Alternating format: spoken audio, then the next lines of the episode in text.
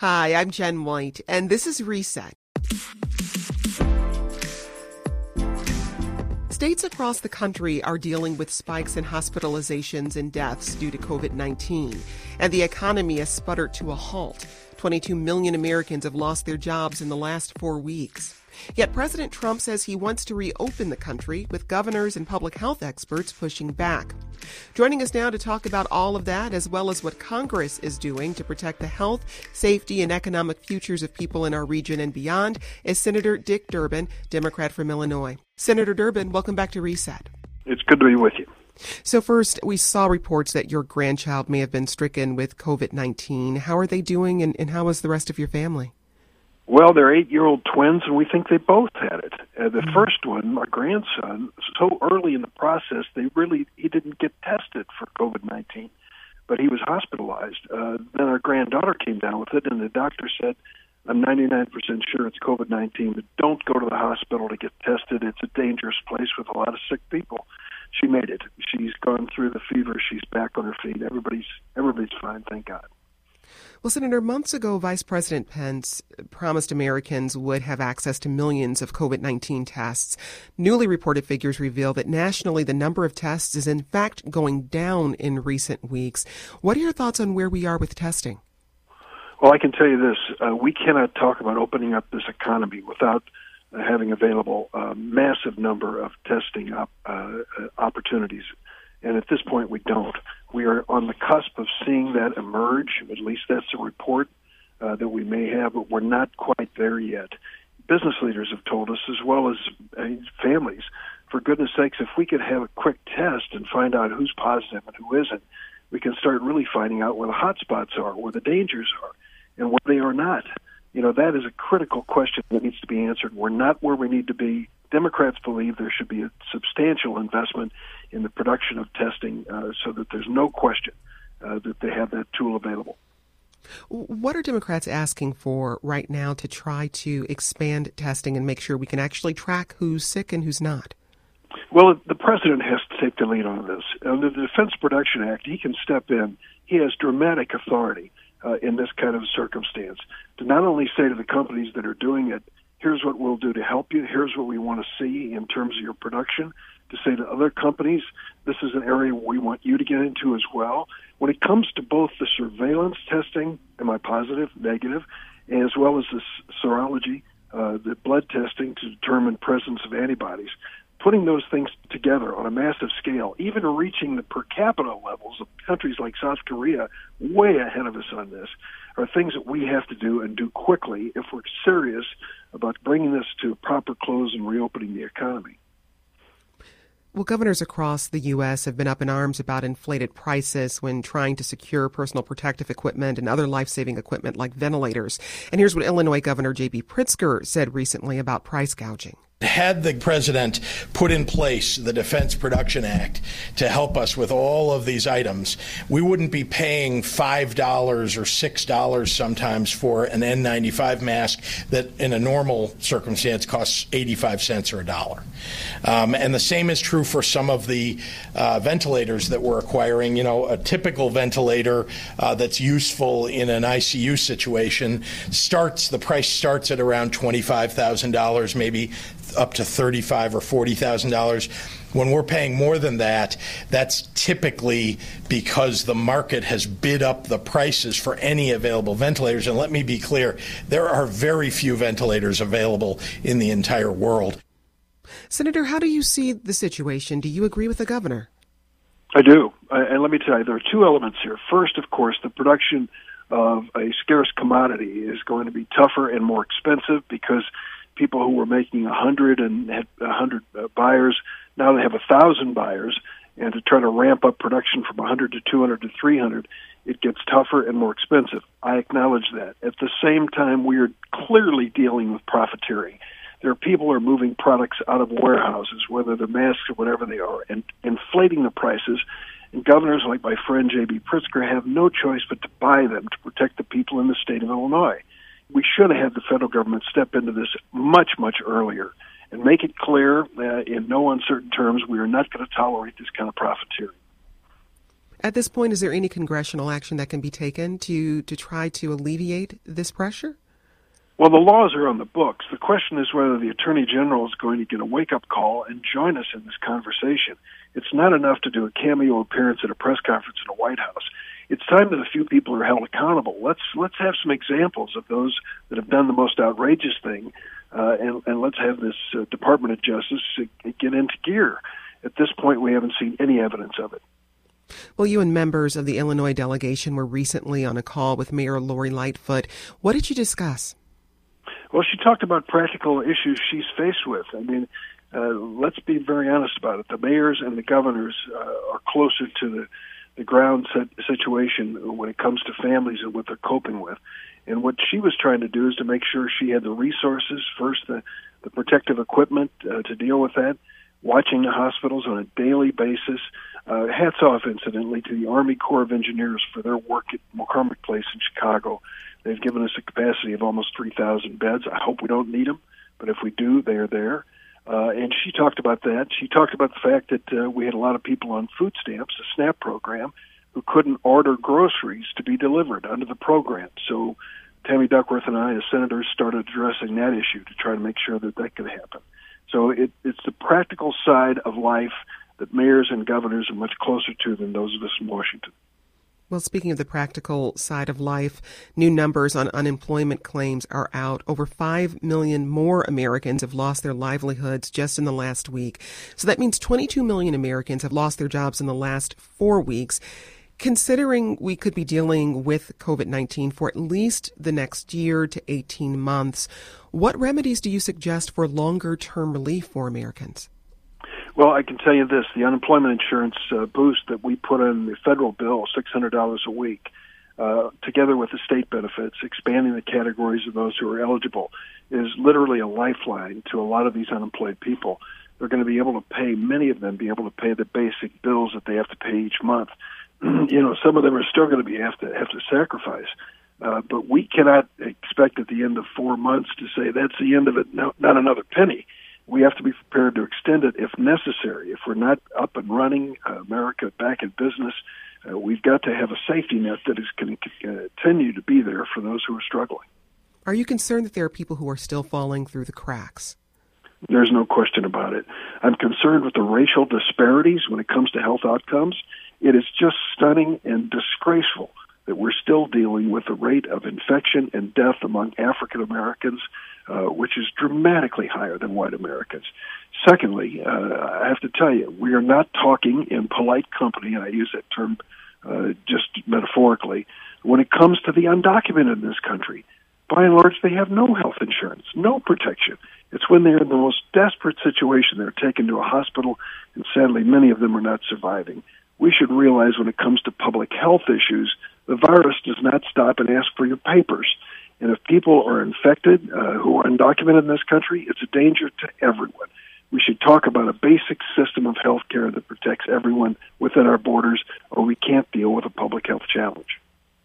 So far, we've seen higher concentrations of, of spread of COVID 19 in, in, more populated areas.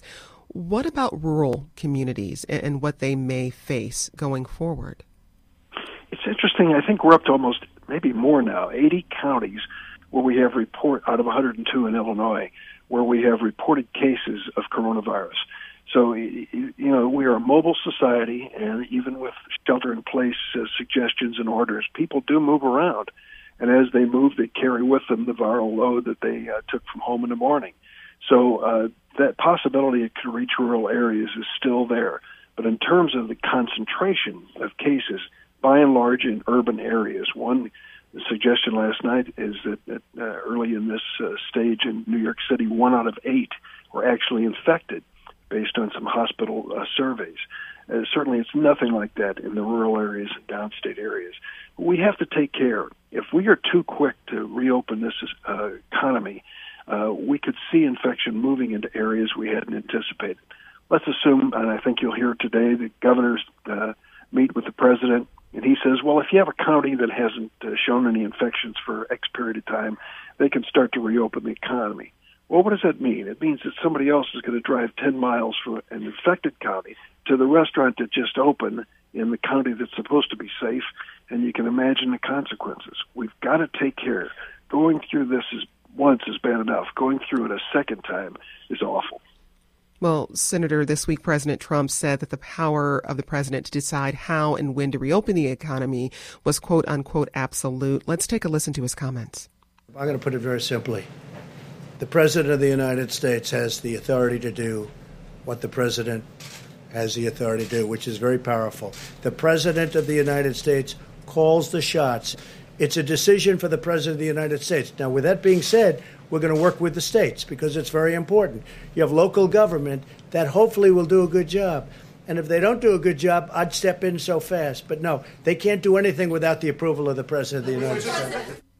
Now, he's since backtracked a little on those comments, but they are part of many statements over time by the president and the White House indicating a certain view of presidential power. Senator, give us your thoughts.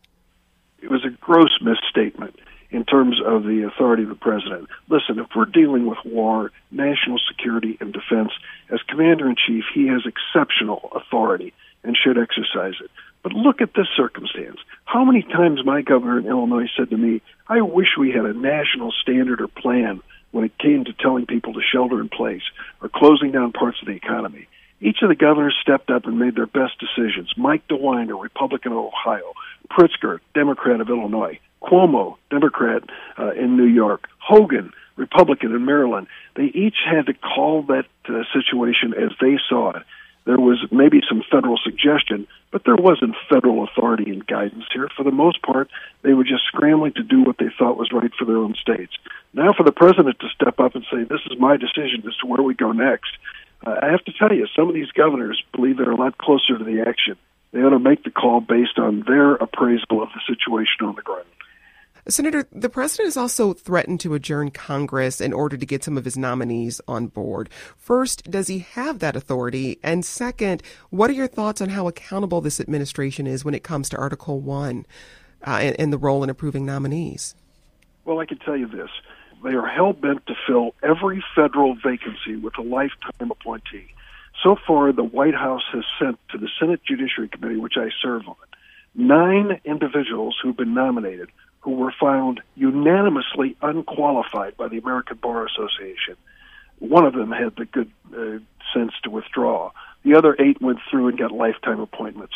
For this president to argue that he's sending us this blue ribbon panel of nominees, it just isn't the case. They're just determined to give lifetime appointments to people who agree with them politically.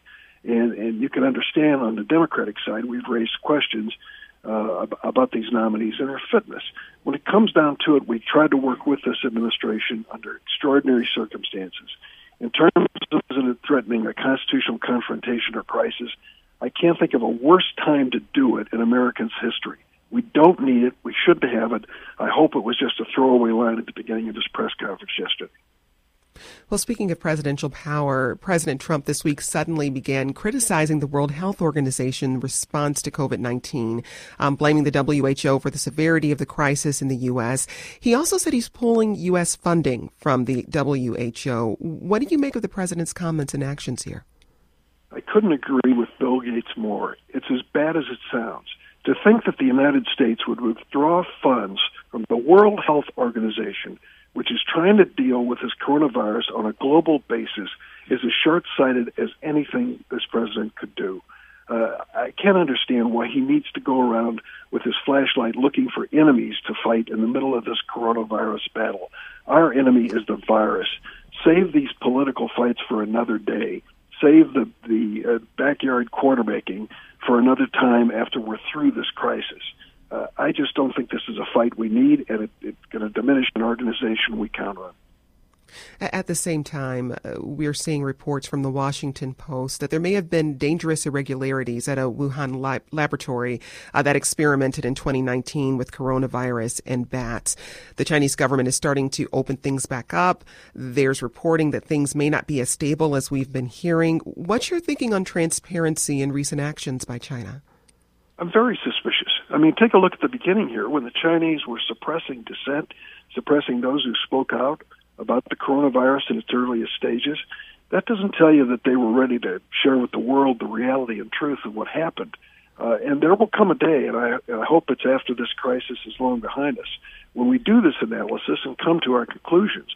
But you know, to spend time now in a battle uh, with either the WHO or China, to me, is not really focusing on the main uh, responsibility we have, and that is to deal with the spread of this virus, to find a vaccine so that we can protect Americans from infection, and to move this economy back into full gear. I, want to turn to an issue a little closer to home. There was a situation this past weekend where a smokestack was imploded in Little Village on Chicago's southwest side. It's in a dust cloud throughout the neighborhood. Considering how this virus, COVID 19, attacks the respiratory system, what do you make of, of that action, specifically in a marginalized and working class community? I couldn't agree with Mayor Lightfoot more. What happened in that neighborhood was an outrage. If you take a look at the video, and I've seen it, of the dust and particles that were thrown in the air as that smokestack came down, clearly you wouldn't want to be anywhere near that under normal circumstances. And at a time when we're facing this kind of respiratory virus, it is unthinkable that those poor people in that neighborhood were subjected to it. That is the ultimate in irresponsibility by the contractor who was involved. If there are criminal charges to be filed, count me in as, as calling on the prosecutors to file them as quickly as possible. Well, many see this moment as a paradigm shift in how we live, how we work, how our children learn. Do you think a moment exists to rethink American life on the other side of this? I think so. I think we're going through not only one of the greatest challenges in modern history in this country, but I think at the end of it, it could be transformative you know, is there anyone now? I, I, I say this knowing there are some who are going to disagree with me right away, but most people understand we could not move forward were it not for the uh, government at the federal, state, and local level being actively engaged in trying to protect us. It's a legitimate role of government in dealing with the American family, doing things we cannot do as individuals. Secondly, I think the notion of a safety net is changing. How many people now think it's a smart idea to go without health insurance? Not many. We realize how vulnerable we are, things that are invisible that we can't protect ourselves. And third, I think we're starting to reevaluate essential workers in America, taking a harder look at the dignity of work. Who would have thought that that cashier, that person stocking the shelves at the grocery store, would be so important in our lives? They are and and they're risking their lives, as are the people who are cleaning up in in the hospitals, doing the laundry, making sure that our loved ones have a chance to survive. Same thing true when it comes to nursing homes. The people who are working there, these are real American heroes. I think we'll have a reevaluation, and after this is behind us, uh, as to the importance and value of certain things that we might have taken for granted before. That's Democrat Dick Durbin, senior U.S. Senator from Illinois. Senator, thanks for speaking with us and stay safe. Good to be with you. Thanks. And that's today's Reset. Thanks for making Reset a part of your day. You can find the most up to date information on the COVID 19 crisis by tuning to 915 WBEZ or by going to WBEZ.org. I'm Jen White. Stay safe, stay inside, and let's talk again soon.